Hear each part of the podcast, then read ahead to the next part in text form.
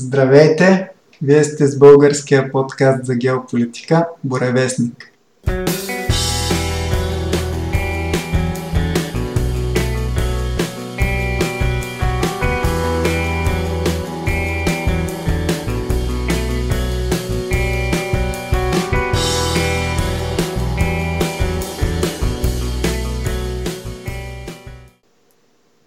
Нашия брой днес ще бъде по-необичаен.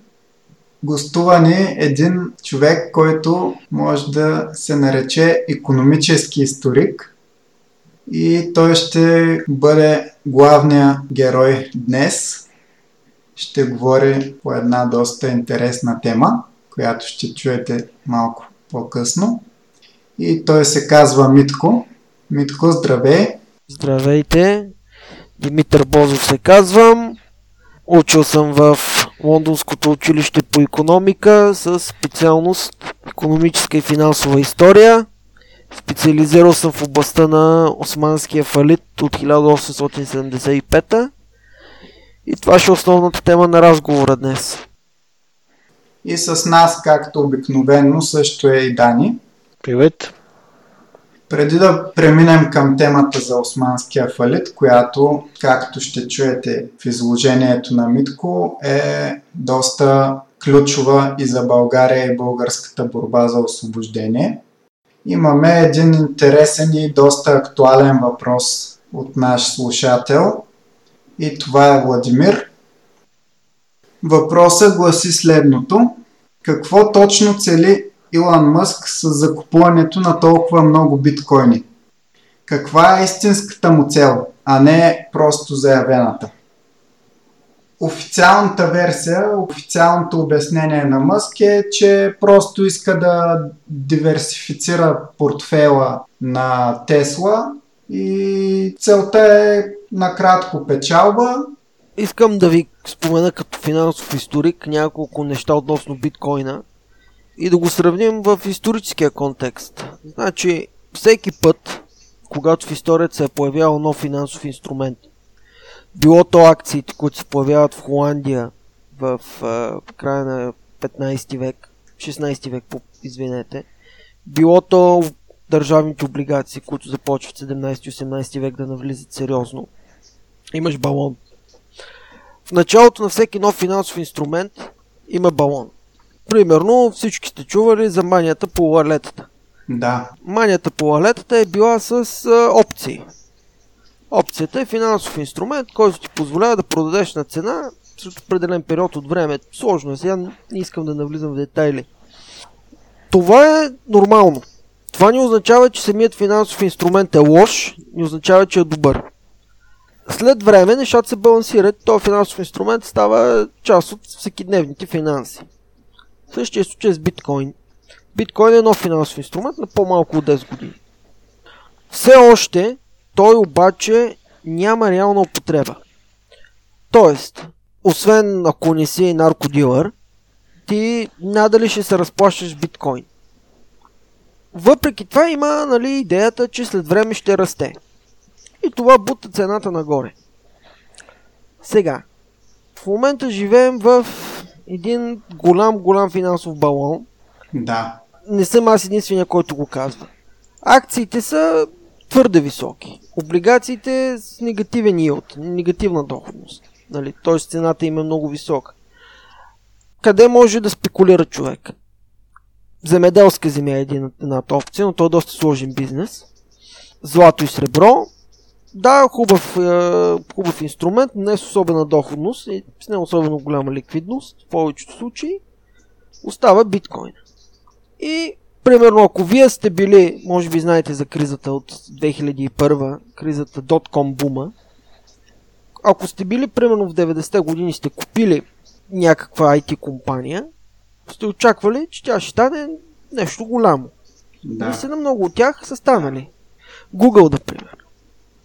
Но около това излизат всякакви други IT компании.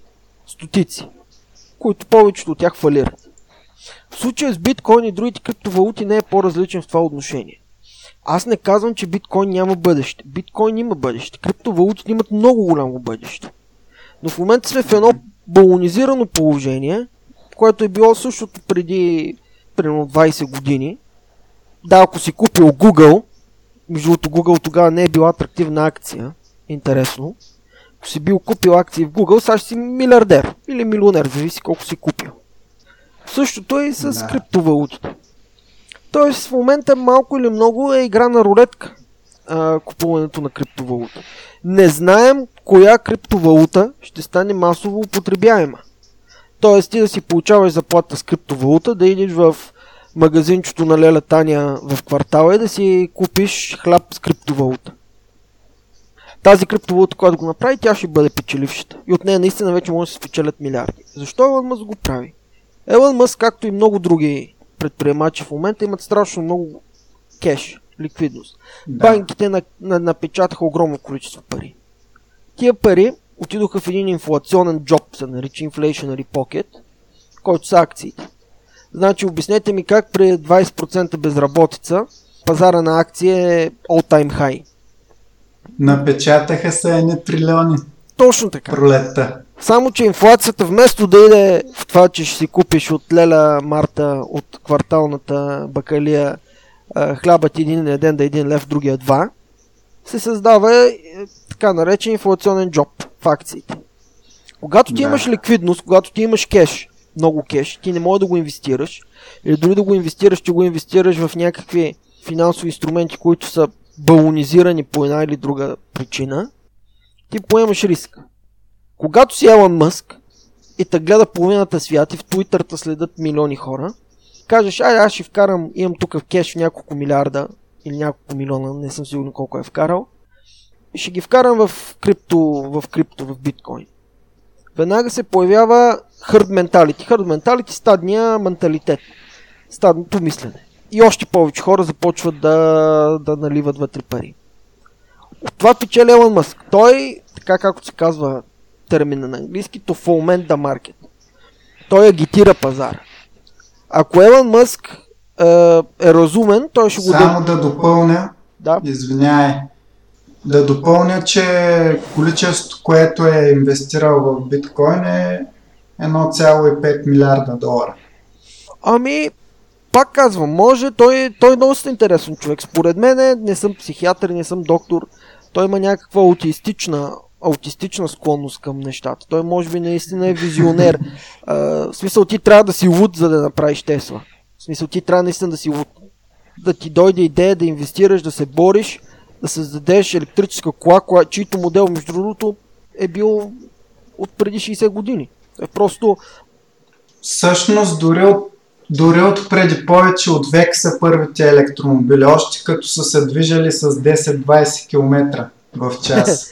Разбира се, нали, на всички ни е ясно, нещо, което не може да бъде доказано, че тези модели са били закупани от индустрия, която прави милиарди от продажбата на петрол. Така че, да. за да направиш това нещо, ти трябва да си леко недобре в главата. Да се изправи срещу тези концерни. Елон Мъс го направи. Той наистина е герой. Сега, има два варианта. Или просто спекулира и след 3 месеца ще си продаде позицията и от това милиард и половина ще направи 2 милиарда. Или mm. наистина ще я задържи в дългосрочен план. Не мога да кажа, не съм Елон Мъск, но нали, много хора ме питат да инвестирам ли в крипто, да не инвестирам ли в крипто. Ми инвестира, ако имаш пари. Но отново казвам, играеш на рулетка. Да, може след криптото Dogecoin, който излезе наскоро, да се окаже, че ще бъде следващия Google. Може да изгърмиш и да се, оказат, да се окажат тези валути не, неупотребими. Защото каквото и да си говорим, никой от нас не отива в кварталния магазин да си купи хляб с биткоин. Когато това стане... За сега. За сега. За сега. Аз лично а, съм позитивно настроен към криптовалутите, но съм да. съответно и много предпазлив, тъй като може би аз съм работил повече в фалити и съм разглеждал крашове и така нататък и винаги съм леко страхлив относно тази гледна точка. Да. Но, кой знае, може като колонизира Елон Мъск Марс, да, там да се разплащат с биткоини. не е изключено, да. не е изключено марсианската економика да се върти с биткоини. той е доста интересен типаж. но това са двете ми хипотези. Едната е да, той е странен човек с така странна психика, кръсти си детето KC16 или какво го беше кръстил. Може би наистина има алтруистични подбуди да инвестира в биткоин, но аз лично от гледна точка на спекулант, от гледна точка на това, че има много последователи, може просто тело кеш да не стои, защото един кеш, когато стои просто в банковата сметка, той губи стойност. Той не е използваем, да. така наречения working capital. Точно това е това е част от официалното обяснение, че няма смисъл да седи в банката на, на някакъв близо нулев лихвен процент тези пари, по-добре да ги сложи в биткоин. Така че не е лишено от логика от тази гледна точка, но не, е, но не изключвам факта той да има някаква визионерска цел. В смисъл човека да. прати роботи на Марс, а, направи електрическа кола, всички му се смяха, той го направи. А, въпреки друг е въпросът, че може би това е една от най-наценените акции в момента на пазара. Аз не знам Тесла, е, дали, да. е, Тесла дали е реализирала счетоводна печалба въобще. А, нека да ви напомня, че Тесла също имаше много помощ от държавата в началото. Обама, администрацията на Обама и помогна доста и, и предостави доста финансов ресурс. Даже си спомням, преди 2-3 години се бяха опитали да ги сринат. Пуснаха някакви слухове, че вървели на зле нещата, обаче преживяха го този момент и от тогава само нагоре. Вижте, Тесла е много добра идея. Обаче Тесла ще си купят много малко хора. В момента Tata Motors, за тези, които не знаят, Tata Motors е производител в Индия на електромобили. Произвежда много надежни електромобили на много по-ниска стоеност от тази на Тесла. Също правят и китайците. В Китай в момента за 5 до 10 хиляди долара може да си купиш електромобил. Аз не казвам, че Тесла няма да бъде Ферарито на електромобилите, но ако най-много печалби има в, тъй да го кажем, продукти за народа. Форд е направил кола за народа, станал милиардер. Ферари да. не е кола за, милион, за народа, това не ги прави по-малко милиардери, но ако аз бих инвестирал в електромобили, аз бих си купил китайски и индийски акции на производители на електромобили, като Тата, примерно. Това е моето мнение, не знам вие какво мислите. по принцип Мъск е човек, който е малко, както и ти каза, малко по-ексцентричен, обича да клати системата, когато може. То самия факт с Теслата, самото начинание, играе сечено на цялата нефтена индустрия, което се е огромно начинание. Както казахме, защо изведнъж изчезнаха за близо век електромобилите преди неговите усилия да ги възродят, еми точно заради нефтената индустрия. И да, няма да да обясняваме и за другото му начинание с SpaceX. Ясно, че то е изключително революционно. Но едно нещо, което малко хора го знаят вероятно, което беше идея, която Тесла пусна, но която за сега не е тръгнал да я осъществява, но която много ясно показва, че той се заиграва против статуквото беше идеята за, той го нарече правда, което щеше да бъде платформа, в която може да се оценяват всякакви медии дали пускат истински или фалшиви новини. Това беше покрай цялата истерия, може би преди 2-3 години, когато Тръмп почна да обвиня медиите, които водиха пропаганда против него в фалшиви новини.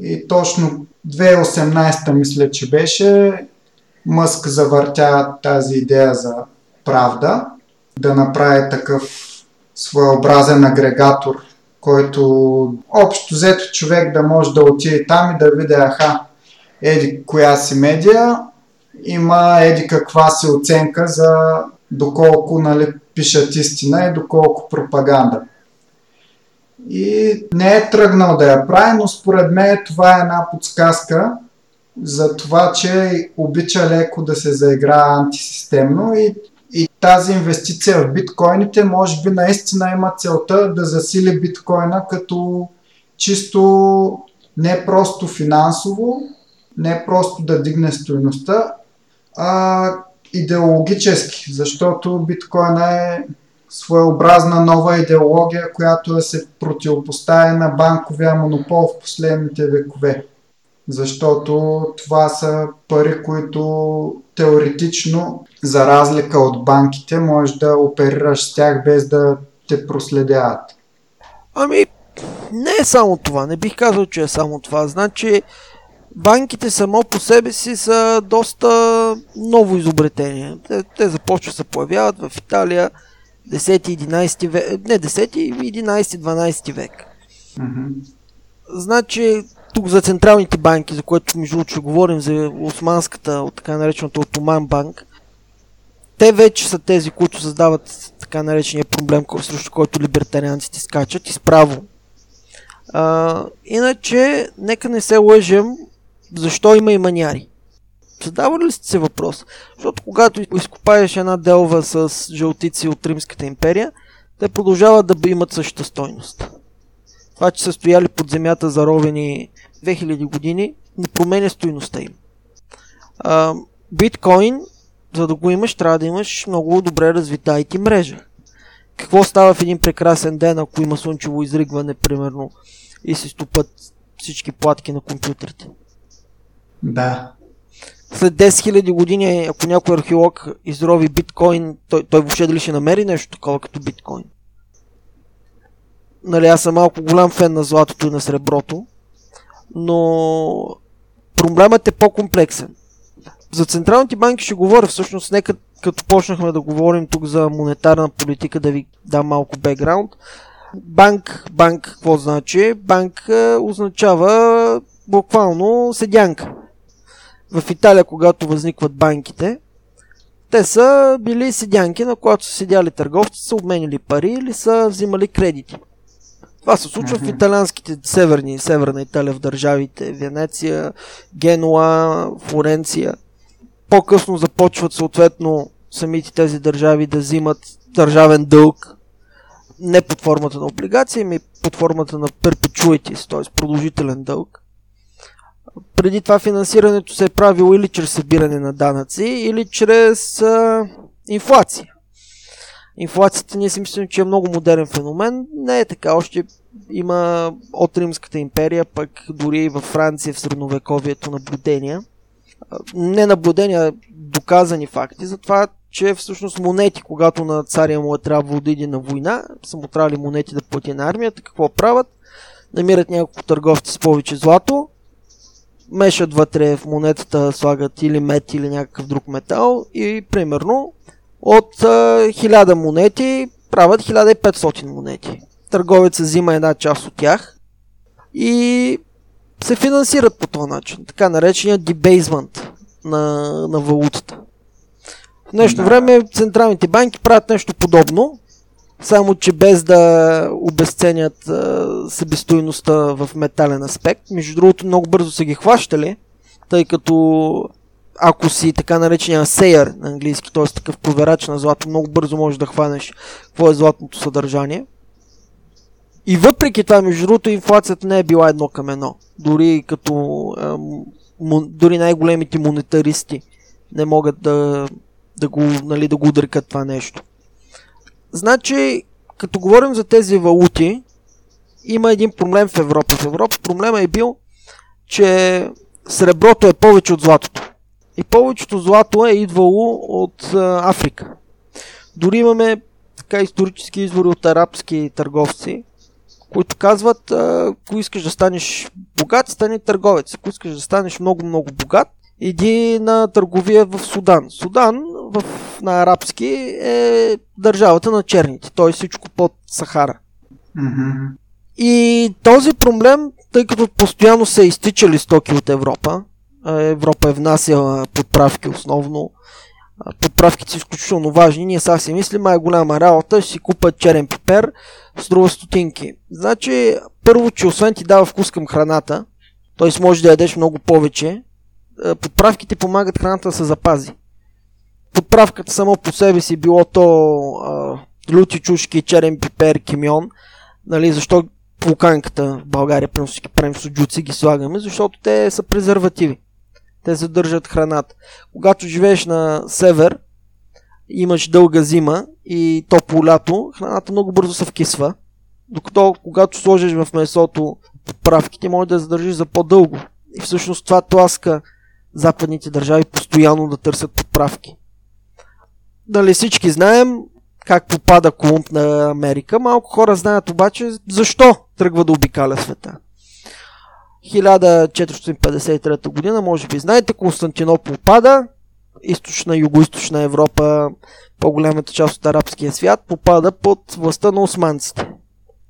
И османците имат едно основно предимство. Те държат всички търговски пътища към Индия и към далечния изток. Разбира се, те разгромяват може би най-богатата и най-развитата цивилизация тогава, Византия. И първите години има бум в економиката на Византия, изключително монети с висока стойност, както ви казах. Но Колумб тръгва да прекусява Атлантика с цел да стигне до Индия, попада на Америка. Когато испанците отиват в Мексико, всички знаем какво правят с стеките, с майите, с инките, нали, правят да. каквото правят. Дали това е хубаво или лошо, не бих се наел да го определям. Но докарат в Европа огромни количества злато и сребро. И от 16-17 век нататъка Европа започва да има големи притоци на ценни метали, което причинява инфлация. Причинява огромна инфлация. А османците, които са разчитали на това, че са на ключова позиция, т.е. през тях да минават парите, започват да имат недостиг на, на средства.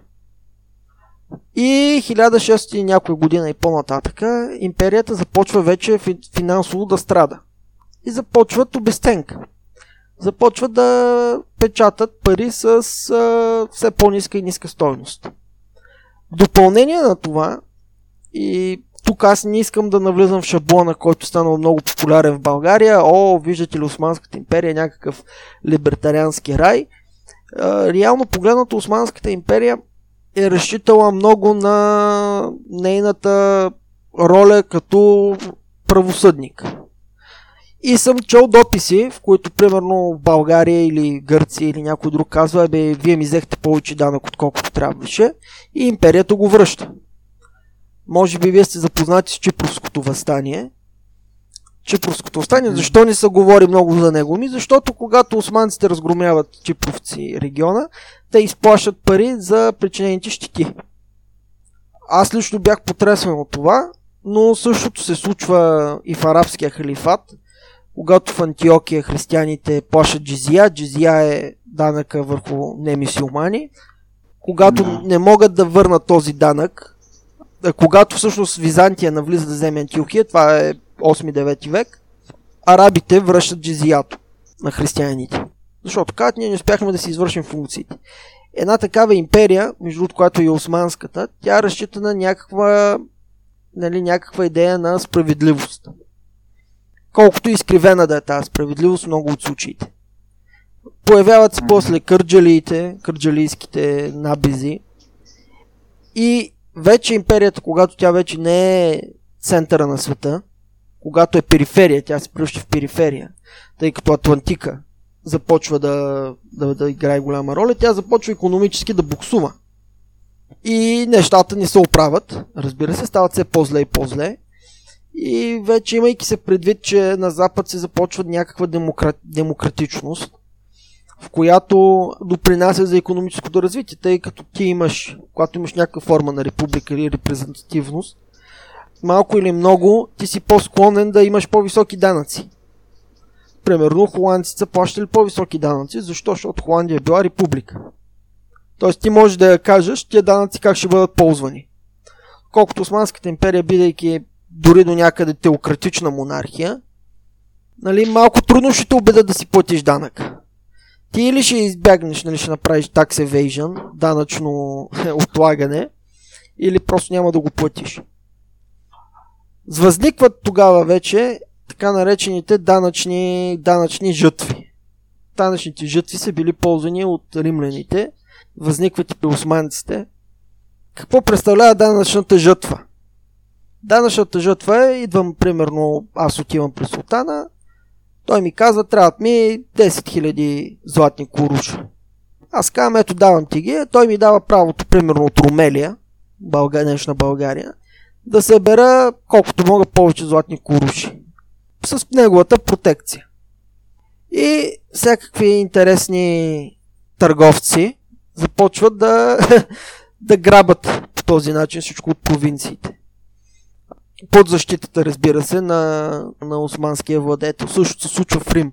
Ако отворите, мен ми е било много интересно, като чета Евангелията, защо бирниците, данъчните събирачи са били толкова мразени в Иудея, са считани за грешници, защото това, което те са правили е, Рим ти казва, ето събери от тази провинция толкова и толкова данък, на мен ми дай 10 000, всичко, което допълнително събереш, остава за тебе. Ага. Да. А, и същото се започва да случва в Османската империя. Сега, 1700 и някоя, и до 1800 година, първо Франция, след това Англия започват да имитират държавен дълг, което тотално революционира финансовата система.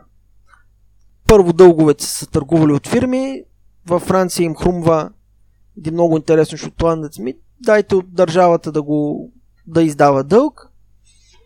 Главно при война се е ползвал първоначално, не толкова за развитие на инфраструктура и образование. И нали, се започва спекулация, както говорихме с биткоин. Когато има някакъв нов финансов инструмент, се започват огромни спекулативни балони. За да се запазят, нали, създава се институцията на Централна банка. Централната банка, първоначалната идея е била да банка Винг, от която още съществува примерно, идеята е била да отпуска, да имитира тези държавни ценни книжа, тези държавни облигации. Облигации означава заем държавен. И в по-късен етап тя да контролира по-малките банки, да им отпуска заеми в време на криза. Това, което в момента се случва, Централната банка отпуска кредит към банки, които намира за ликвидни, за, за способни банки, които просто са затънали по време на кризата, да ги измъкне. Има едно правило на Бейчход, което общо взето казва кои институции трябва да бъдат спасявани, а не всички институции. В момента се спасяват всякакви институции, които не са печеливши, които не допринасят нищо за економиката, но това е друг въпрос. Mm-hmm. Това подкрепя цялата банкова система. Сега, другото нещо. В Османската империя през този период голяма роля играе ширията, в малка или по-голяма степен, за мен лично в по-голяма степен, някои историци не са съгласни. При мисиоманите, както между при християните, вземането на заем с лихва е считано за харам в исляма, за грях, за нещо забранено. Така че Да. това се е считало за голямо табу.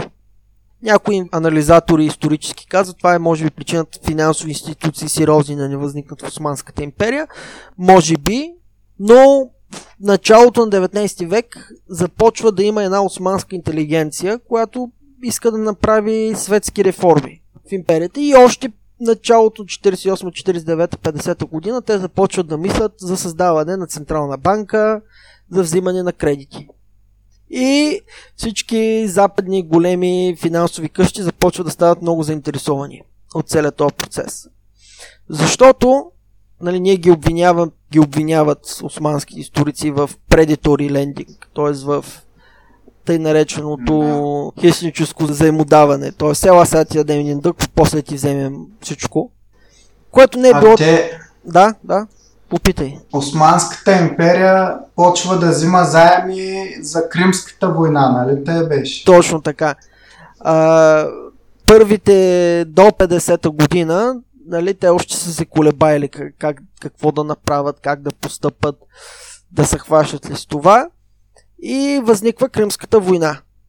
Така, Кримската война, общо взето Русия, Франция и Англия се карат, кой ще защитава християните, нас в Османската империя. Руснаците казват, ние ще ги защитаваме. И англичаните и французите ползват това като претекст да дойдат и да защитат османците и да нападнат Крим. Сега, защо го правят? Това е официалната версия. Неофициалната версия е, и може би истинската версия е, че Англия се опасява от Русия да има достъп до проливите. И по-специално до пристанища, които не замръзват. Значи и Санкт Петербург и Владивосток, който не знам дали тогава още съществува като град, са замръзвали. Тоест Русия имала много сериозен проблем с това да търгува. И, и до, днешен, до днешно време го има. Ако Русия може да търгува в, чрез пристанище, което не замръзва половината от годината, това би създало много сериозна конкуренция за Англия. Това е едната причина, която а, тласка англичаните да вземат османската страна 1853 година. В допълнение, освен това, има един интересен факт, а именно, че османците държат Мека. Мека, знаете, всеки мусулманин, ако има пари, е задължен веднъж в живота си да иде на поклонение в Мека, на хадж. А англичаните държат цяла Индия в този период. Цяла Индия 20-30% са мусулмани. Тези мусулмани, богати мусулмански фамилии, са на страната на британския рач, на британската окупация на Индия. И да. също, заемайки страната на османците, те си осигуряват това, че всеки индийски мусулманин ще може да иде на хач, на поклонение. Тези два фактора са основни в английската геополитика към Османската империя в този период. Когато тя Кримската война общо е загубена от Русия, това, което аз четох, може би прикарах голяма част от хубавите ми месеци в Англия, стояйки в е, архивите на, на английската дипломация и на английската преса. И английската преса е проосманска.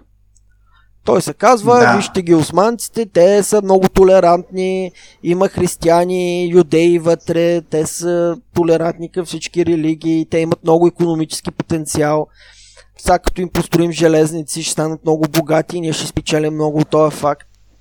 Започва да се гледа с много добро око на Османската империя. Приключва Кримската война и създават Отоман банк. И тук започва един много интересен период, тъй като османците са били много добри левантински търговци. И разбират, че всъщност и французите, и англичаните, и тогава австрийците започват да имат сериозни интереси. И тук възниква големия въпрос. Дали банката ще бъде с английски капитал, с френски капитал, с немски капитал и те започват да играят и с трите страни. Не знаят с кого да подпишат официално. А начинът по който те събират дълг, те събират и вътрешен дълг, който също е много интересен. Но нали, 56-та година те официално сключват договор за Отоман банк и сключва, започва да сключват серия от договори за различни заеми. Над 20 заема взимат. По-голямата част от заемите са 50% английски, 50% френски, Ротшилд им дава заем, дават им заем също така овчарския заем, за който ние имаме доста така принос. И идеята на англичаните, така както те са си го мислили, това така както са го писали по пресата, инвеститорите са виждали нещата, е сега ще им, те пари ще идат да им построят железници, ще им построим фабрики, училища и нали, ще имаме голяма доходност. Сега, къде отиват тия пари? Е въпрос. Тези пари отиват в османската армия. В голям аспект е, от тях и в Султана. Значи сменят се дама султани в този период. Един от тях има над 800 жени. Искал е да щупи рекорда на цар Соломон, който е имал 600 жени. Той има 800. И започват възстания в Босна, започва едно възстание. Египет имал някаква суверенност тогава. Египет също взима заеми.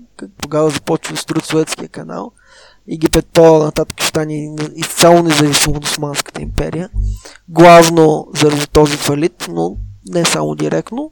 Но този период от 1812, от Наполеоновите войни, до края, до почти до 70-те години на, 9, на 19 век е златната ера на капитализма.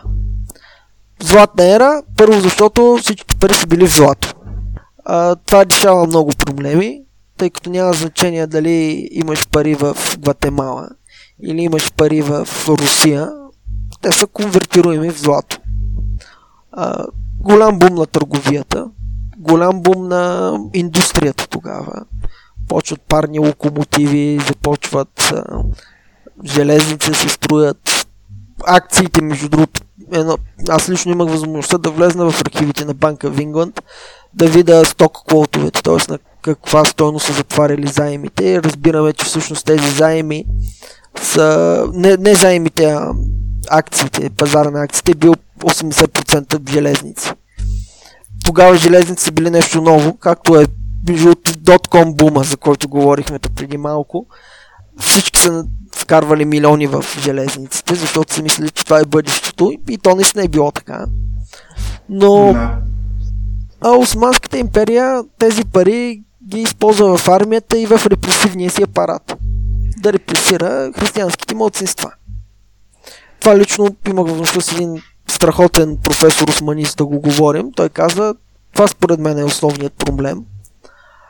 Но благодарение на тези така глобални финансови свободи на този златен век на капитализма и на държавните облигации. Тогава, между другото, освен Османската империя, Буенос Айрес, Аржентина, колонията също започва да взимат дълг. Започват да взимат латиноамериканците дълг. Руснаците взимат дълг. А, отново от англичаните, между другото. Тоест започва се една голяма а, нали, тези странични периферни страни започват да използват този нов финансов инструмент. А това, което аз лично също видях, е, че голяма част от дълга, който се взима от османците, е подписан, е гарантиран. Единият специално 56-та година, ако не се лъжа, той е гарантиран на 50% от английската кралица и 50% от френски император, тогава Наполеон III, в който се казва, ако османците фалират, ние ще поемем разходите. Хм. И тук, са, тук започва да става все по-интересно. Така, разбира се, османците не, не успяват между другото и да реформират данъчната си система. Тоест те не успяват да съберат достатъчно пари, че да ги върнат. Започват да предлагат вътрешен дълг. Вътрешният дълг се извършва през а, така наречените банкерите от Галата. Галата е квартал в Константинопол, в Истанбул. Гръцки и арменски банкери, на които, от които се взимат пари и те трябва да продадат този дълг на търговци. И това са едни много интересни, разбира се, типажи отново от левантински тип, които започват да извършват нещо, което в дори на Запад по това време би се считал за измама. Тоест, пускат фейк нюз, фалшиви новини в османската преса, който не купи османски дълг, ще го пратят в Дярбекир и по този начин успяват да, да, да препродадат този дълг и да направят изключителни печалби. Тоест Османската империя работи през тези търговци от Галата и английските банкери. То, впрочем, това е едно много интересно нещо, че покрай цялата шумотевица, покрай Тръмп за фалшивите новини, едва ли не се създава впечатлението, че той е някакъв нов феномен, който сега е избухнал покрай Тръмп.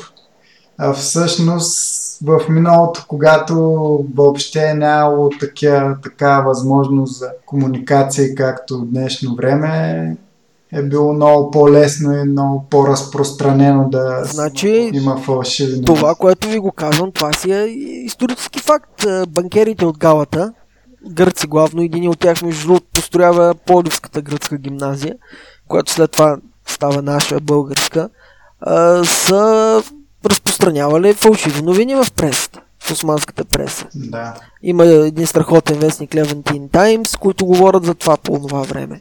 Западняците били шокирани. Какви са тия хора, как могат да правят такива работи. другото нещо, което ги спасява толкова време, значи те в едни, едни 30 години те ролват дълга. Значи те имат избухва 63-та година, може би знаете, още 60-та година гражданската война в САЩ. Какъв е проблема? Целият памук, с който англичаните правят дрехи, идва от САЩ. Когато избухва гражданската война, в един момент а, секва целият този приток на памук. И започва да сеят памук в Египет, който е трибутарна държава на, към Османската империя, което всъщност дава доста приходи на османци. Тогава, между другото, има и бум в българската текстилна индустрия, в Сливен. Сливен тогава става Да. индустриален град. И вземайки пред факта, че има такъв глобален апхиво, глобален балон на пазарите, им позволява, окей, единия дълг ние не можем да го изплатим и не можем да го изплатим и главниците и лихвите, ще изтеглим нов. И всеки втора банка, която може, ще им го предложи. И те си казвали, нали, някои финансисти англичани ги питат, добре, смисъл това до кога ще продължи? Нали, смисъл, какво правите? И тогава ще ме излужи паметта Рашид Паша, който е бил главния визир, казва, еми Аллах Керим, т.е. Бог е, Бог е милостив. Докато, т.е. докато може. И разбира се, наистина може би са щяли да продължат доста дълго време да го въртат това нещо. Не могат да изплатят един дълг, няма проблем, взимат втори и изплащат с него предишния. Рефинансинг, ре- рефинансиране. Но Да. а, 73-та година се случва нещо в Виена, наречено големият диболсе крах на немски, т.е. борсовия крах. Някой спекулира, че това се е случило вследствие на балона с железниците, не е ясно, но се започва една голяма финансова криза на Запад. И Да. в един момент, както всяка западна банка искала, ела сега да ви предложим на османците един дълг, да вземем нещо, се оказва, че те не могат да този дълг да го финансират. Какво правят тогава? Така наречен Sheep Започва да дават права на англичаните да директно да събират а, от митници, от акцизи дълга. Тъй като англичаните вече не вярват на османците, че те са, имат фискалния капацитет да събират пари. И тук е големия проблем, защото най-голямата, най-големият производител на, на овце, на вълна в Османската империя е Румелия. Тоест нашите румелийски, български търговци в един момент се хващат гла- за главата, защото започва да им се облага с данък вълната. Или да се иззема директно от англичаните, за да се покрие този дълг. И тук е самия Божидар Димитров, Бог да го прости, а, съм чел от него няколко интервюта, в които казва, може би това играе една от ролите, които изиграва нали, склонността на българите вече си мислят за възстание. А, защото Основна роля. Еми, не е основна роля, защото основната роля са, кър... са така наречените черкези. Черкезите са едно племе изгонено от Северен Кавказ, което ми, е, Да. са мисиомани и трябва да ги настанят някъде и ги настаняват в България. В английската преса съм чел това нещо от английската преса от 19 век, започва да описват как е, черкезите започват да правят всякакви зверства в България. И османската държава е, е, няма никакъв капацитет да ги спре. Гурат къщи, Да. изнасилват деца, крадат жени, правят всякакви мизерии, които можеш да си представиш. Дори самите те защо го правят? Защото виждат ги българите, които са православни, славяно говорящи, ги асоциират с а, руснаците. И едва ли не Мгм. на нашите глави те отмъщават на, на руснаците. Интересно. Но когато 73-та година, 75-та година, извинявам се, вече официално са дефолт турците, как не може да платим нито лихви, нито главници, нито нищо. Английската преса, от бидейки много толерантна към турците, бидейки, бидейки много превъзнасяща Османската империя, вижте ги колко са възпитани, колко са интелигентни, как са, всичко ще се получи, ще ни върнат парите, започва да си променя много гласа. Казва, чакай Да. малко.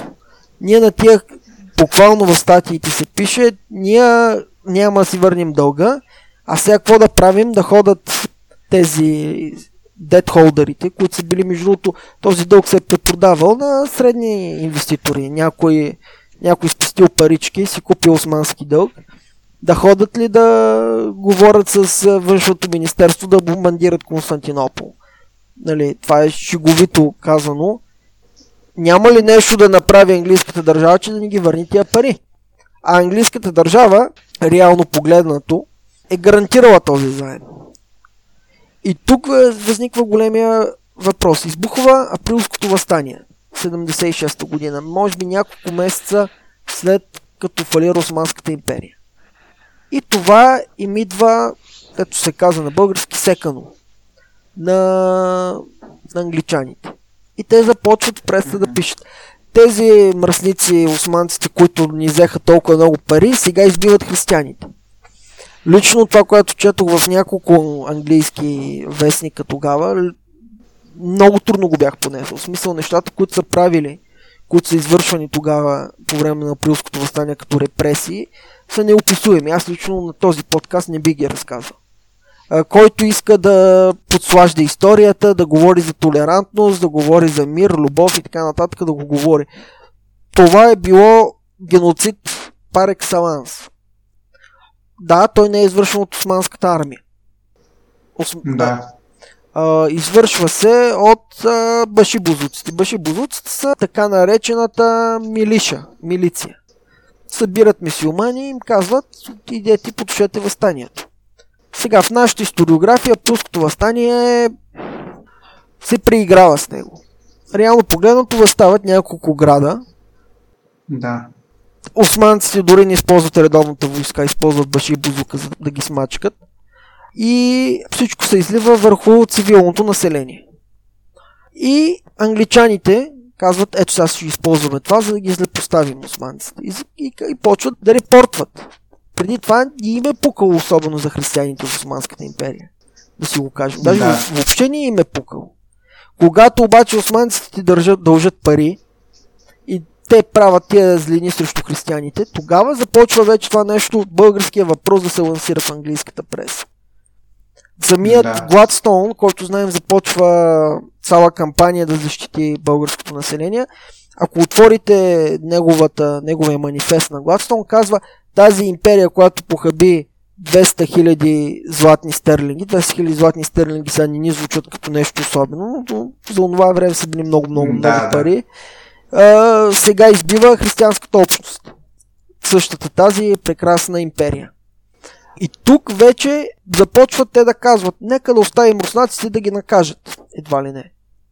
Тоест, дава се зелена светлина, въпреки геополитическия интерес на Англия, Османската империя да е там, да им дава на мисиоманите хач и да им дава да държи руснаците надалече, да не, да не станат много силни, да се казва, айде, дай да дадем на руснаците да ги смачкат. Да, между другото, османската държава, каквото и да си говорим, се опитва да направи реформи. 71 година те издават конституция. Светска конституция по френски модел. Която конституция иска да даде равни права и някаква репрезентативност на народите в Османската империя. Включително и християнските народи. Да им гарантира свободи. Да им гарантира равенство пред закона Значи много от визирите тогава, аз лично като четях за Флат си казвам, да, тези хора, колкото и да са били лоши, толкова са били и прогресивно мислищи. И всеки път, когато се извършва някаква реформа, която има за цел да направи държавата по-светска, отиват пред а, двореца в, в Истанбул, в Константинопол, Цариград, както искате го наричайте, така наречените Мофтас. Мофтас са религиозните ученици студентите по богословие, т.е. мисиоманските ходжи. И хвърлят камъни. И казват, вие опетнявате исляма, така, така, така. Тоест, имало е наистина, и ние трябва да го признаем това нещо, много прогресивно мислещи хора в тази държава, които се опитват да направят Османската империя нормална европейска държава. Но имаш силна опозиция от тези свръхисламистски елементи.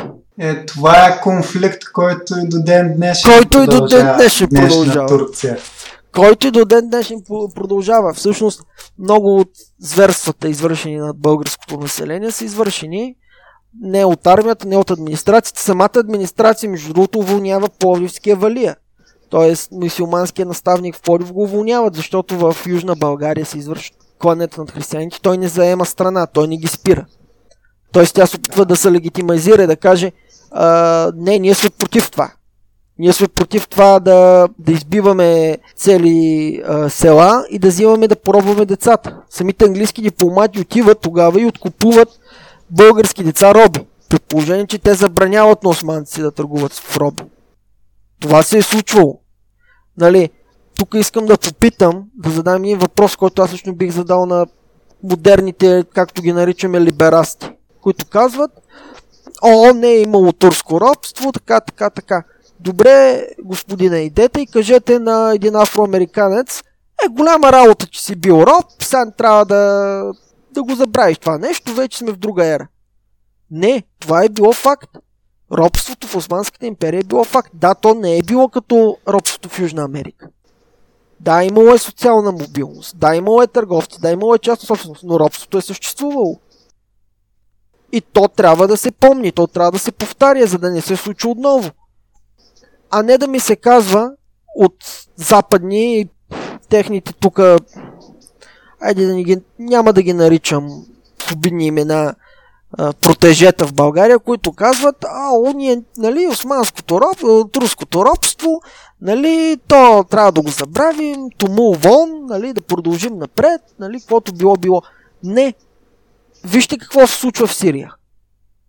В Сирия се изби цялата християнска общност. Също се случи да. в Ирак. Същото в момента тече и в Египет. Ако ние не помним историята, тя ще се повтори. Или както казваше една моя много готина преподавателка в Англия, историята не се повтаря, но тя често се ремува. History, да. history doesn't repeat itself, but it rhymes. И както всъщност китайците имат точно такова виждане за история. Не както западното, че едва ли не само в една посока да. върви към прогрес и сега едва ли не сме били стигнали края на историята, както беше писал в Кояма. И естествено 10-15 години по-късно си призна, че е сбъркал. А, китайците го виждат историята като серия от цикли, т.е. възход, разцвет, после следва нали, спад, Декадант, да. крах и после пак наново. Значи в Индия също причината Индия да няма сериозна историография е точно тази, защото индийците не виждат историята линейно. А линейното виждане на историята е нещо възникнало в християнската цивилизация, тъй като да. при християните и при мусулманите също ние вярваме в край на историята, в който Бог ще дойде или... Второ пришествие, да. Точно така. При индийците те не вярват в такова нещо, също при много други азиатски народи. Но това не означава, че ние не трябва да изследваме и да помним историята. Значи за Холокоста се говори много, а не се говори за 500 годишните репресии над християните. Моля ви, много искрено ми е, ми е интересно начина по който се подслажда, включително в Англия – съм гледал документални филми на BBC за Османската империя и се казва О, вижте колко е била прогресивна, събирали са християнски деца, правили са ги войни, правили са ги част от империята. Не, това е етнически геноцид. Отнемат ти да. се някой, сменяте си името, сменяте си религията, сменяте си езика и ти започваш да служиш на една брутална, голяма, репресивна империя. Същото нещо са правили с аборигените в Австралия. В момента австралийското правителство се извинява за това, че отнемало аборигени, карало ги е да си сменят имената и да приемат християнството. И са им унищожили културата. А когато стане въпрос за това, че този процес е бил 400 години, примерно в източна Европа, ни се казва, о, вижте колко е прогресивно и либерално. Не, това не е прогресивно и либерално. Аз лично в моята дипломна работа трябваше да изрежам много неща. Много неща, които аз ви казвам, доста ме бяха накарали да, да не бъда в хубаво настроение дълго време. За които ти се казва, о, значи, знаеш ли, това, че се пише против турците в западната преса е било, защото те са фалирали, както сега Гърция като фалира. Ето, немците колко лоши неща говориха за тях. Това е било расизъм, това е било ориентализъм. Да, било е расизъм и ориентализъм, това е викторианска Англия, да, това си били концепции тогава, които ние сега разбираме за грешни, но факта е, било, е бил, че са избивали брутално християни, българи. И е окей ти да кажеш английската империя, британската империя репресираше толкова много мълцинства, но не е окей ти да кажеш исламската империя Османска империя репресираше християните 400 години. Тази политическа цензура на Запад, мен лично, не, не, то даже не е отвращение. Човек се хваща за главата. И в момента Да. това се налага в българските учебници. Да, имало е много хубави неща в Османската империя. Има много неща, които аз наистина признавам за прогресивни. Но репресиите са си репресии, геноцида си е геноцид, етническото прочистване си е етническо прочистване. Защо трябва да го подслаждаме? Защо трябва да създаваме нова история? Да пренаписваме нещо, Просто- което е факт. Просто такъв е политическия вятър в Западна Европа в момента, не от някакви обективни съображения. Да, но същия този политически вятър в Западна Европа осъжда Британската империя, осъжда Френската империя, осъжда техните колониални режими. Но няма смелостта да осъди османския колониален режим. Да, защото все пак ислям, тя ги смятаме за жертви. Не знам. Не знам, аз лично си замълчах, аз трябваше да изрежа много неща. И много неща да не ги Да. казвам. И няколко интересни факти, нещо, което мен ме потреси, четяйки тези документи. Когато Русия обявява война на, на Османската империя, между другото, а, нито една европейска сила не застава на страната на българите. Тогава застава Русия. Сега е много модерно да си русофоб, но нека да погледнем историческите факти. Напротив, даже Англия и Франция индиректно дават още един заем, разбира се, на, на мисюманите, на османците, да ги превоережат. Когато руснаците идват, руснаците използват кремаклийки пушки, а цялата османска войска е въоръжена с Уинстън. Уинстън пушки, които са купили от Америка от гражданската война. Мгм. Целият западен свят ги подкрепя, въпреки че обществеността тогава на Запад не е била като сегашната общественост на Запад, застава на страната на християните. Знаете ли Да. какво става тогава? Обявява султана джихад на Русия. И всички мусулмани трябва да се починат на този джихад. Ислямската общност в Индия събира пари и ги изпраща в подкрепа на султана и изпраща доброволци. Значи, разбирате ли, държави като днешен Пакистан и Бангладеш изпраща доброволци тук на нашата земя да избиват християни. Да. И това се случва 150, може би 160 години преди да има исламска държава и така нататък. И това е също едно нещо, което тукашните извиняващи турското робство и отричащи го, просто не го знаят. Техните позиции, според мен, едно, че са папагали и, и слепи поклонници на Запада и повтарят западните тези, но има го и чистото невежество. И това, което каза по-рано за че англичани са откупували български деца от робство, със сигурност също не го знаят. И това за пакистанците, които са идвали тук да избиват християни, също не го знаят. И си мислят, че Че всичко е цветя, рози, еднорози Да. и не знам още какви митологични същества. Това, значи, да, робство не е имало в същия начин, който го е имало в Америка, но той е съществувал. И не бива да, да, да подслаждаме нещата. Което е било така е така. Да, имало е много прогресивно мислещи хора в Османската империя. Много прогресивно мислещи. Имало е много често много голяма справедливост, економическа, към християните. Това, това не може да се отрече. Но репресиите са си били на лице. Етническите прочиствания си били на лице. Да. и нещо интересно, което искам да вмъкна, малко излизам от темата. Докато четях а, приемно-предавателните протоколи на османския заем, попадам на името Александрос Вогоридес.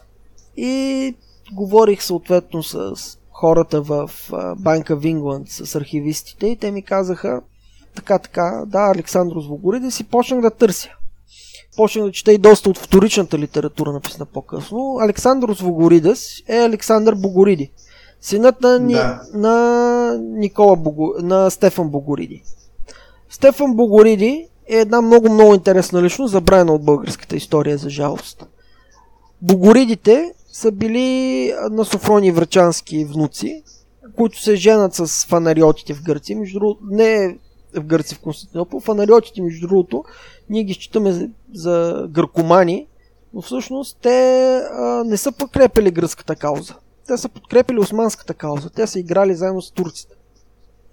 mm-hmm. и по-скоро с турската власт. Да, те са били и гръкоговорящи, тъй като се считал за нещо престижно. Богоридите са се изпоженили с гръцката аристокрация. Аристокрация, трудно казано, нали, с а, висшите ешелони търговци, банкери в а, Истанбул. Самият Стефан Богориди е бил направен княз на Молдова. Молдова е била независима държава под протекцията на Османската империя.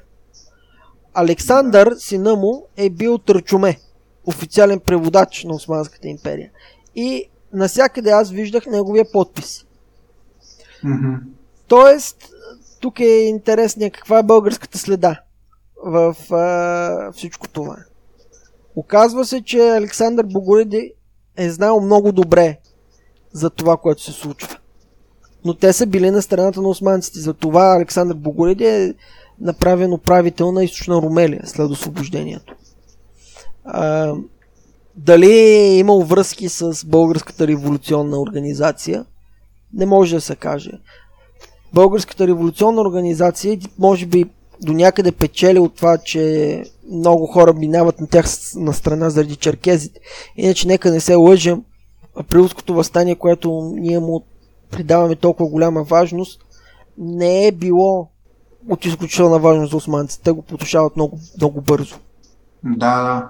Но... То реално излиза, че съвпадението на османския фалит с априлското възстание, т.е. самия фалит изиграва основната роля, да настроим а не чак толкова зверствата, за да може Запада реално да, да ни подкрепи в борбата за свобода. Ами... Тоест, говорим нали, не за пряка подкрепа, чисто като обществени настроения и натиск към тамошните политици. Точно така.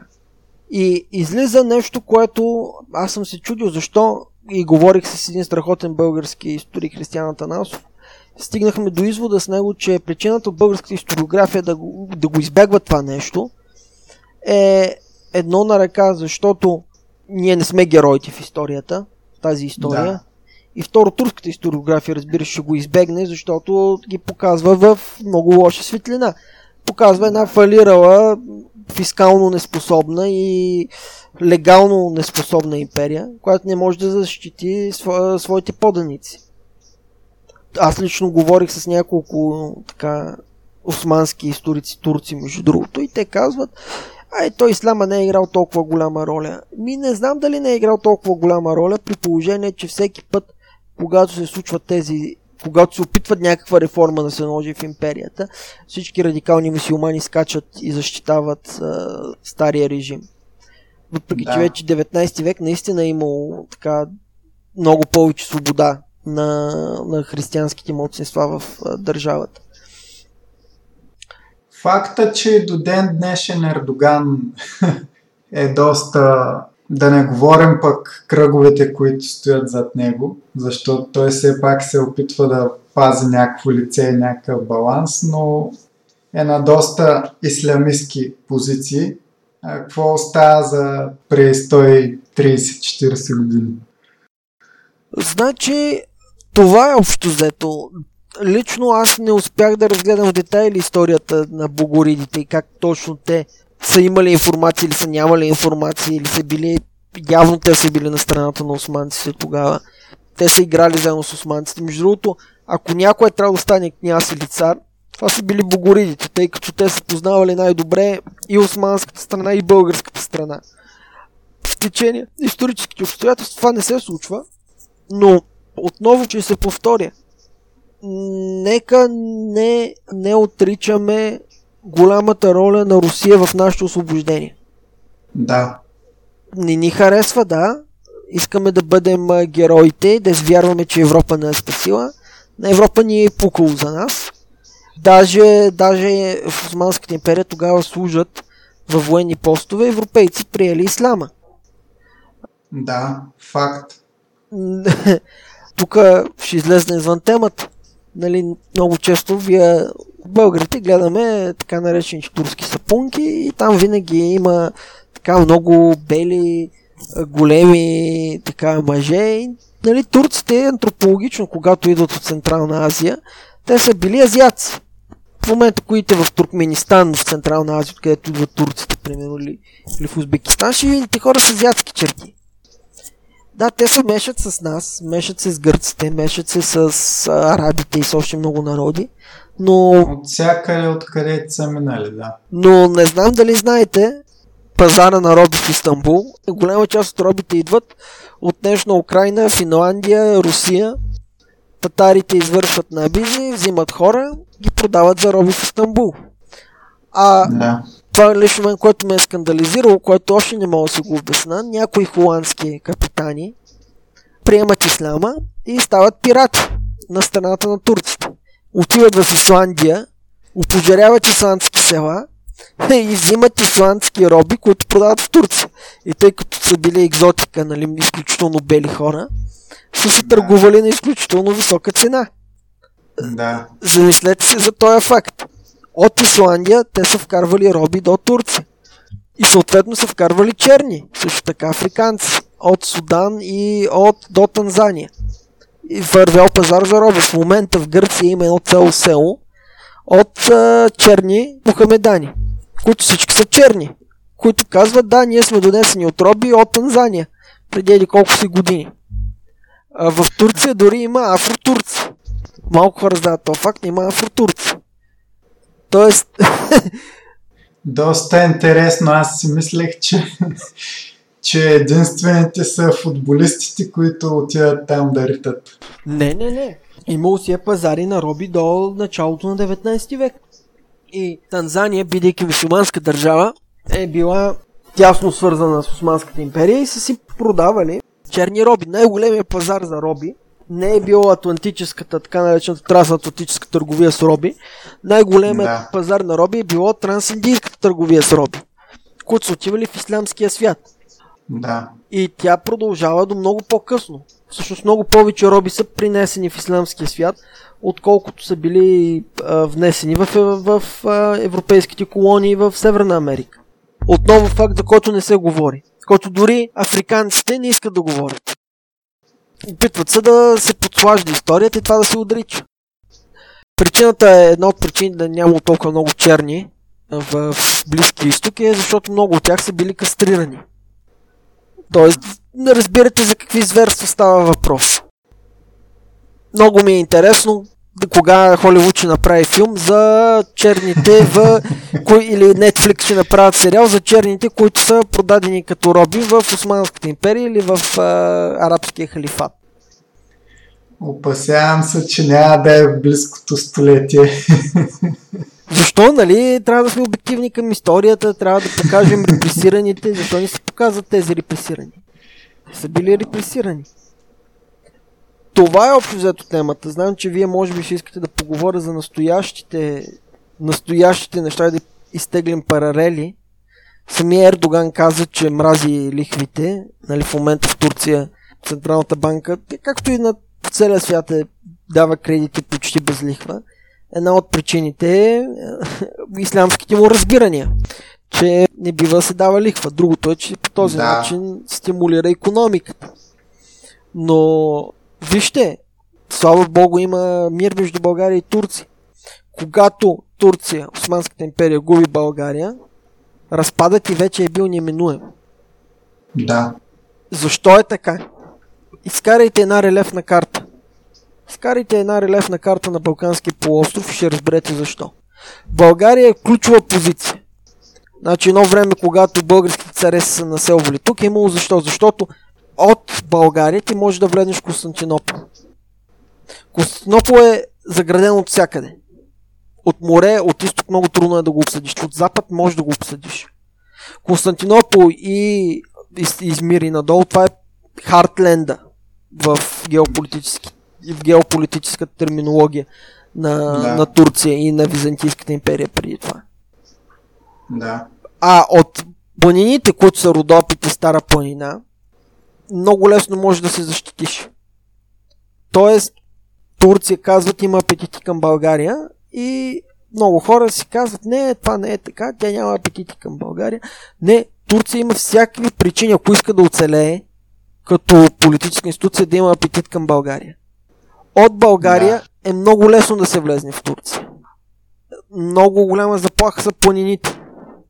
Значи защо масовите помисиоманчвания са се случвали в Родопите? Защото Родопите са ключа към Средиземноморието и към, Истъм, и към а, турския Хартленд. Там, да. Затова и там е имало политика да се населват турци. Също така. И другата политика, която е била, е горе в северо България, защото там може да дойде Русия и нали, съответно местните трябва да са на страната на Османската империя. Да. И Турция ще експлуатира това до последно. А, защото ако България има или има външна силна политическа сила в България, която е вражески настроена към Турция, Турция е обречена. Даже Гърция не представлява толкова голям геополитически интерес за тях, колкото България. И ако, значи, те са стигали до Видин, защото в Видин има крепост. Тур... Няма във вътрешната част на Турция никакви крепости, което е било политика на Османската империя, тъй като всеки местен войвода може да влезе в тази крепост да се укрепи и да създаде много проблеми, но във Видин първо са запазени. Видин и от другия край на Румъния до Карпатите са били перфектните, така да кажем, защитни линии за, за османския Хертленд. Да. Така че, да, много е хубаво да имаме куршулък, много е хубаво да се обичаме, да бъдем приятели, така трябва. Но, ако бъдем а, геополитически реалисти, разглеждам нещата от геополитическия реализъм, за Турция да притежава България е ключово, ако тя иска да се разраства. Дали това ще е чрез проксита, дали това ще е директно, което се надяваме не е много удачно за тях, е друг въпрос. От тази гледна точка аз бих критикувал нашето влизане в НАТО, защото нашият естествен враг винаги, дали там ще бъде Византия, дали там ще бъде Турция, дали там ще бъде Персия или която да е друга империя, за нея ние винаги трябва да им бъдем подчинени, за да могат те да съществуват. Влизайки mm-hmm. в... Не знам дали знаете, в НАТО, в НАТО, клаузите са такива, че ако две натовски държави се сбият, нито една натовска държава няма, не бива да се намесва. Тоест, ако Гърция се скара с Турция, нито една натовска държава не може да се намеси. Тук сами може да си отговорите на въпроса дали това е в наш интерес или не. Защото ни се казва, НАТО ни гарантира териториалната цялост и така нататък реално, както е било исторически, това, което се е случило с освобождението от Русия, Русия е тази, която има интерес да защитава, да, тъй да се каже, да има достъп до турския Хартленд. Да. И може би ще ме разкъса след този подкаст всякакви пронатовски настроени хора, но фактите са си факти тук не става въпрос за, за сантименти, да, демокрация, свобода, капитализъм, прекрасни неща, но а, нека да бъдем реалисти. Нашата основна заплаха за нас идва от там. И винаги е било така. Тук няма значение дали там ще е Турция или Византия или който да е било друг. Абсолютно, абсолютно. Те много хора обичат да обясняват как, примерно, като им дадеш пример за Кипър, нали, Турция окупира Северен Кипър и до ден днешен си има тъй наречена република, непризната от никого освен Турция, но де-факто е там. Тоест положението е както с Косово и с Крим. А знаете ли контекста на нашия разговор за Османската империя, когато фалират османци 75-та година, Кипър англичаните го окупират. Те им дават Кипър като компенсация да. за този фалит. Да. А, който държи Кипър, държи цялото източно Средиземноморие. Турците да. още не могат да си го пуснат този факт, че са дали Кипър на, на англичаните тогава. Също тогава вече започва Египет да става малко и малко по-независим, да се строи Суетския канал, в който англичаните са участвали доста активно кипърския сценарий, както ни се казва, не е невъзможен за България. Да. Точно той тръгнах да казвам, че апологетите на НАТО казват да, ама Кипър тогава не бяха в НАТО. Обаче, според мен, той нищо не ти гарантира. Не ни гарантира на нас в случая срещу Турция. Значи, ако не ме лъже паметта, Кипър не е желал да, да бъде в НАТО. И добре, защо Англия не се е намесила на страната на Кипър? Англия продължава да държи военни бази в гръцката част на Кипър. Разбирате за каква продажност става въпрос. То даже не е продажност, те просто гледат своите геополитически интереси. Да. Геополитически интерес на Турция неизбежно минава през България. И отчасти Сирия. Вижте, в момента Да. Турция е в северна Сирия. Да. Там им е основната заплаха. Оттам може да се разклати държавата им. И от България. Това не значи, че трябва да мразим съседите си, но значи, че трябва да сме наясно с фактите. Просто трябва да имаме навсякъде една релефна карта и да я гледаме. Просто погледнете Да. една релефна карта. Всички знаят, че всъщност а, планините са могат да изиграят много лоша шега на всяка нахлуваща сила. Да. Географията на наша страна, но е наш голям проблем в момента. Засягаме ли темата за Кемал, за Ататюрк? То е доста по-късно. Мога да кажа няколко думи. Италия окупира Либия, нали, преди Да, световна война, Да. да. това е ясно.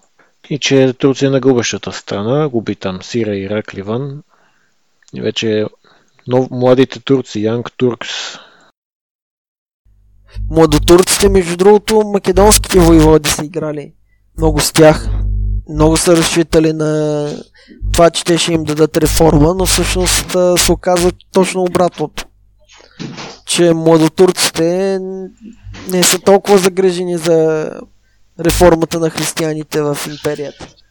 А, иначе имайте предвид, че след Първата война Турция, това, което е било останало Турция, е било главно в Анадола. Давало се Армения като държава, дава се една държава Трабзонт, която е била независима. Там са гърци православни. Константинопол под обща, под обща окупация, т.е. да бъде международен град. Но Кемал, Кемал оспорва това нещо. Има причина навсякъде в Турция той да е и на парите и навсякъде има негови Да. портрети. Просто ако го нямаше, те ще да бъдат една малайзийска държава много бедна. Той успява да им върне ключовите позиции. А, Да. за загубата на Сирия и Палестина и на, на Ливан, нали, това е друг въпрос. Ливан, между другото, е изключително интересна държава. Там още, знаете, финикийците, те са измислили парите. Ливанците се считат за наследници на финикийците. Някои от тях, други от тях твърдят, нали, настояват, че са араби. Но много Мгм. от банките и финансовите институции в Османската империя са се на- намирали в Бейрут. Значи Ливан е бил мажоритарно християнска държава до 70-те години, когато идват много от Палестина беженци, мишумани, и вече променят състава на държавата да бъде мажоритарно мисиомански и се започват граждански войни доста време в Ливан. Ливан също е изключително ключова позиция. Но друго нещо, което мога да кажа, Близки изток, това, което се случва, аз не мога да спра да правя паралели между късната Османска империя, зверствата, които са извършвани и това, което се случва с е, християнските общности в Сирия, в Ирак е, и в региона. А, Да. което между другото отново западния свят е на страната на така наречената умерена опозиция. Сирия, която умерена опозиция поради някакви обстоятелства почти винаги е в някакъв алианс с джихадистските организации. Аз лично не мога да си обясна как държави, които поне исторически са били християнски, те вече не са християнски, това е ясно. На практика. Да, на практика не се продължават да застават на страната на тези организации. Дори да ги подкрепят военно и финансово. При положение, че сирийския режим е изключително плуралистичен. Там си има и християни, и мисиомани, и всякакви други общности, които си съжителстват спокойно. В един момент идват Да. и- едни финансови интереси идват и ние радикални мусулмани, които между другото задоволяват западните финансови интереси изведнъж Запада е на тяхна страна. И ние, Точно, бараб... точно. и ние барабар с тях. Българската държава барабар с а, така наречените наши любими западни партньори.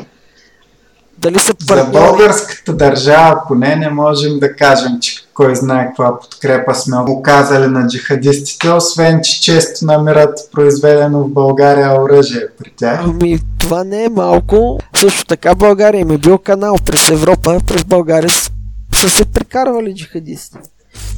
А, Да, да. И българските оръжия, тя България ще продава и на двете страни. Това е ясно, но Мгм. не знам а, с какви очи можем да се гледаме, при положение, че ние сме от, тъй да го кажа, както е модерно, на грешната страна на историята. На страната на, а, На лошите. на лошите, да. We are the buddies, дет се казва на английски. Ние сме в момента лошите. И, Да. и дори, нали, да, да, добре, аз бих, не бих имал проблем с това, ако България наистина имаше економически разцвет. Много хора обичат да казват, ето България БВП-то ни е дръпнало с 3%. Ами, дами и господа, държави като Етиопия и Филипините, БВП-то им е дърпало с по 9% на година. Да. А, ето, че в България е имало открити много западни фирми. С какво? С кол центрови ли? Филип... Т.е. браво да си пляскаме, победихме Индия и Филипините по кол центрове. Хората си мислят, е, сега ще приемем западната демокрация, западният начин на мислене ще станем като тях богати. Ми не, драги приятели. Първо, на запад Е, то се вижда смисъл. Вкараха веригите да източват милиарди. Ние сме периферия и дой на края за Запада, то е ясно. Искам да си зададем следния въпрос, който никой не го задава.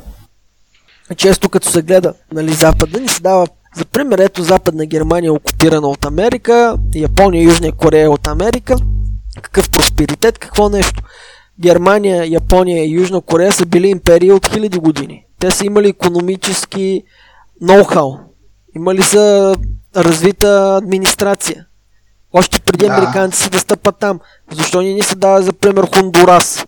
Или Коста Рика? или Са, Да. Сан Салвадор? Или Мексико? Които също имат американско присъствие по един или друг начин, но са държави от третия свят. И самите Филипини, за които говорихме също, очевидно не са прокопсали. Въпреки, между другото, че американците наистина са опитвали да наливат, аз лично съм гледал в London School of Economics доста факти, наливали са много пари в образованието на Филипините. Даже не са били толкова лоши експлуататори, колкото са били испанците. Това не решава въпрос. Абсолютно. Значи Запада е станал богат поради няколко причини. Една от което са земеделието, между другото. Много хора си мислят, ах, как така земеделието. Ами, Китай, искате ли да ви кажа, нали, ще изгледа извън темата тотално, но Китай е имал много по-голям свободен пазар вътре в самия Китай. Имал е много повече, имал е права върху частната собственост, имал е иновации, имал е техника. Обаче Китай не е направил индустриална революция, направила го е Англия, по-късно Франция, по-късно Германия. И Штатите Да. които не са имали кой знае колко обединен свободен пазар. Имали са възможност да имат малко популации, голяма доходност земеделска и това е друга тема, която може би ще говорим друг път.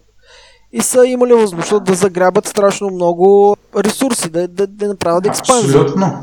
към Америка. Абсолютно. Сега, Колониализма играе основна роля. И сега този колониализъм, нали, ня...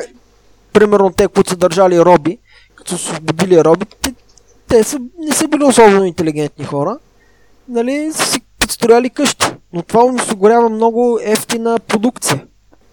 Осигурява им ефтина продукция, осигурява им, когато вътре има популационен баланс, дисбаланс, т.е. има повече малтузиан, малтузианско напрежение да се изнесат тези хора към Америка, която е била депопулирана, нали, тотално без хора оставена. Да, те са били индианците на времето са били под един човек на квадратен километър като гъстота на населението в днешните щати. Другият факт, те са били на морето.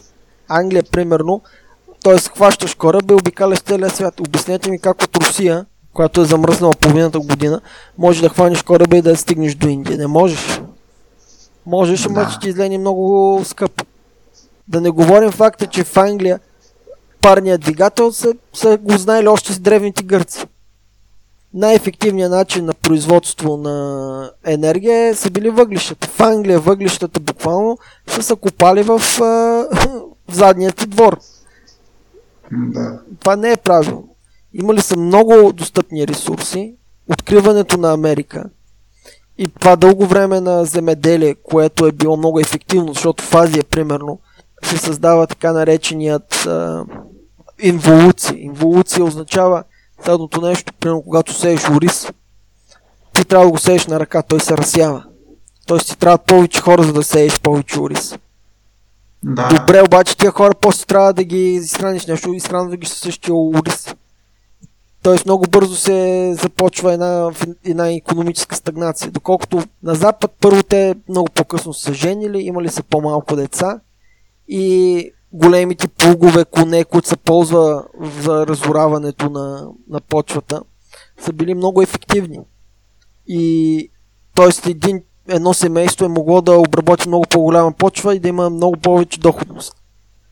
Вземайки mm-hmm. предвид това, че където копнеш излиза въглища, вземайки се пред факта, че когато си на остров като Англия, никой няма да дойде като нашествие, няма да дойдат монголците, турците, арабите или който да е бил друг. Просто да. защото е много трудно. А най-интересното е, ние си мислим, че климата им е лош, не климата им е много по-хубав от нашия. Gulfstream ги топли, имат постоянна влага. А, да. Имат изключително плодородна земя, която е плоска, която е много лесна за обработка, почти няма планини, доколкото тук да. на Балканите си навсякъде е обградено от планини. Много по-лесно да се контролира една държава, която е плоска, да се администрира добавяйки факта, нали, чистия колониализъм, ще идем ще заграбим всичко на африканците. Ето ти рецептата за економически прогрес. Да, демокрацията и свободния пазар е играл роля. Ама свободен да. пазар и част на собственост е имало и в Китай. Имало го и в Рим. Имало го и в арабския халифат. Да. Ама не са направили индустриална революция, не са били тъпи. В никакъв случай. Не са не имали умствен капацитет. Даже са имали повече от европейските учени. Аз лично съм прекарал доста време, четяйки китайските изобретения. Значи китайците са били изключително напреднали технологически. Фактът, че са нямали въглища, фактът, че няма на къде повече да се разраснат. Да, отивали са на юг, заселвали са на днешен кантон, Гуанчжоу, така наречен Гуанчжоу, Сичуан. Но това е доколкото англичаните могат и американците, и холандците, и другите да се разселят навсякъде. Така че тези за, прекрасни приказки за това как либералния, либералната демокрация, свободната търговия, така, така, така, до голяма степен са хиперболизирани. И това е играло много малка роля в тяхния економически прогрес. Абсолютно, абсолютно. Те едва ли не искат, искат да ни обяснят как, ако приложим техния начин на управление и тъй наречената либерална демокрация, където и да е по света, едва ли не всички ще цъфнат и ще вържат, което очевидно не е вярно. Чували ли сте за държавичката наречена Сао Томе? Чувал съм, но не знам нищо. Сао Томе е една островна държавичка в Африка. Сао Томе има възможно най-либералната економическа политика. Сао Томе продължава да бъде изключително бедна държава. Ще ми дадете за пример, ето ти Сингапур. Изключително либерална економическа политика. Първо, дами и господа, Сингапур е разположен на Point. Оттам минава цялата столна търговия. Второ, Сингапур да. има диктатура. Няма никаква демокрация в Сингапур. Трето, в Сингапур няма никакви почти частни жилища. Всички жилища са държавни това, че можеш да си отвориш бизнес и да продаваш дъвки, не означава, че економиката ти е изцяло либерална. В Сингапур никой не може да си купи жилище. Всички жилища са държавни. Е, задавам следния въпрос. Това направило ли ги е по-малко економически успешни? Другото, което е за прекрасната свободна търговия, отначало англичаните, когато влизат в Индия, отиват там с цяло да търгуват, да имат свободна търговия. Вие знаете ли, че в каква е представлява английската свободна търговия в Индия? Английската свободна търговия е целият памук, който се сее в Бангладеш, трябва да иде в Англия и индийците са задължени да купуват английски дрехи, никакъв друг внос, никоя друга държава. Да. Монопол, монопол. Задължени са дори султа. Султа в Индия, затова Ганди прави марча на султа. Солта е трябвало да се купува само от англичаните. Това, че всеки може да си направи сол като иде до морето, няма значение. Ще хвана да правиш сол и да ни купуваш от тях, ще ти отрежат ръцете. И после как били станали богати? Еми, ето ви го. Ето ви е рецептата. Държиш цял един континент на половин милиард души и им даваш да си купат сол. Да. И съответно същите тези хора ни обясняват как Русия, която ни продава газ на пъти по-низки цени, иска да ни колонизира економически.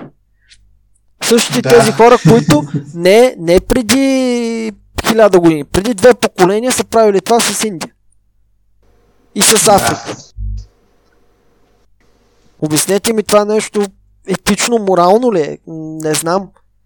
То, то не е същото, то е по-зле смисъл ние купуваме руски газ просто защото е по-ефтин, обаче никой от Русия не ни налага да купуваме само руски газ. Ако искаме да купуваме американски втечнен на двойна, тройна цена, няма проблем, то си е наша работа. Да, но трябва да купуваме от нашите демократични партньори. Да, да, нали сега правим диверсификация. Да, правим диверсификация. За какъв абсурд става въпрос?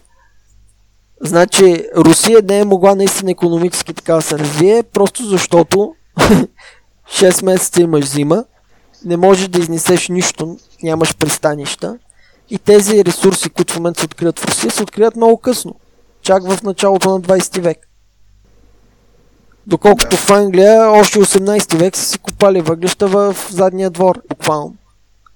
И ни се казва, о, нали, искате ли да бъдете като нас? Ми, не, ние няма как да станем като вас. И няма как да колонизираме половината свят. И да изземем всичките да. им е, ценни ресурси. Да, имало демокрация. Имало е демокрация за богатите бели мъже. Сега вече и за богатите бели мъже хомосексуалисти. Така че вече са много толерантни.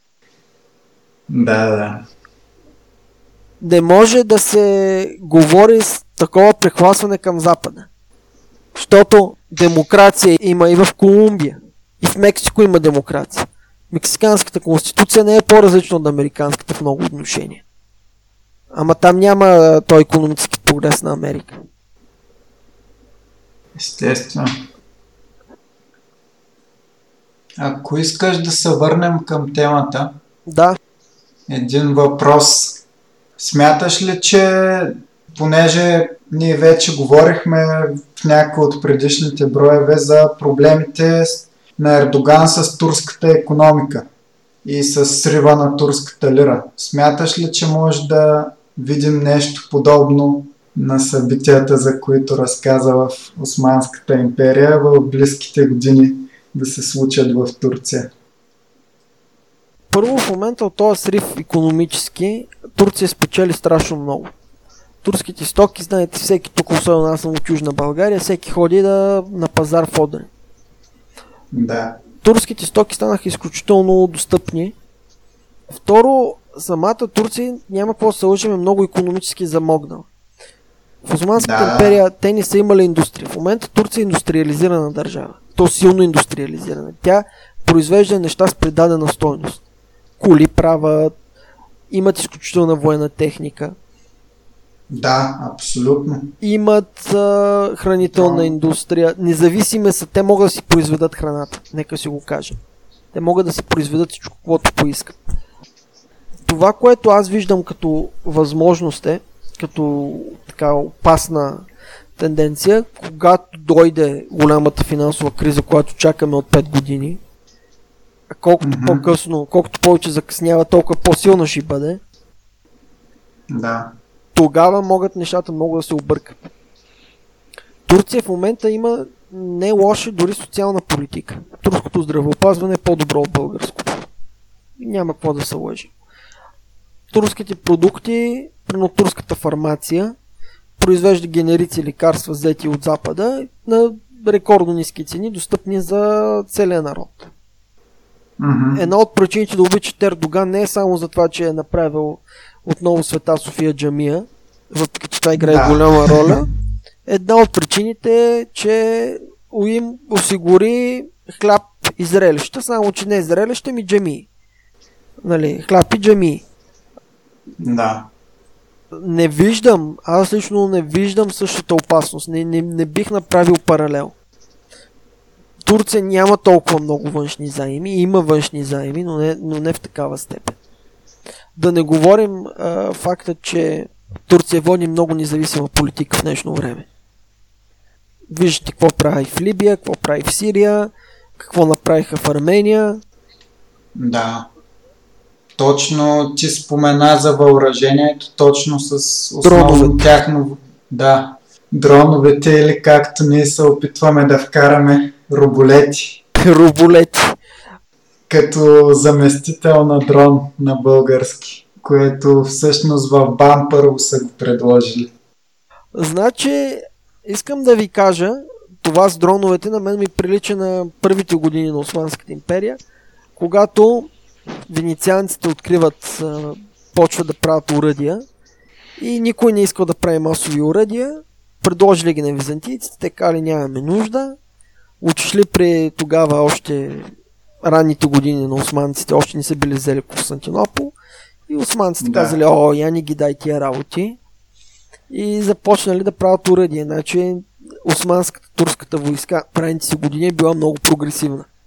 Взела е много Мгм. технология от западняците, след това я е пренаправила военна технология. Значи турската войска в ранните си години е била много силна. И много добре, много модерна за времето си. В момента е нещо Не подобно. случайно завземат толкова земи. Кружката си има опашка. Константинопол, той нямало как да падне. Единствената причина, поради която е паднал, че турците са донесли уради. Това е променило тотално играта. Тотална Да. промяна в играта. Гейм чейндж от всякъде. В момента Турция води света в дронове. Армения можеше да отблъсне Азербайджан без никакъв проблем. Армения има много по-дисциплинирана армия, много повече хъс, ако искате да се бори. Има, нали, тя е по-високо в планините. Всички бяха предимствата Армения да спечели. Но дойдоха дроновете. Така че Да. в момента Турция не е в опадък, а е много силна. Надявам се да бъда грешен. Надявам се да бъркам. Защото това е много голяма опасност за България. Абсолютно. Но не, не го изключвам като вариант. Всъщност като въоръжение, според мен основното, в което трябва да инвестираме е, именно контрамерки срещу тия роболети, дронове.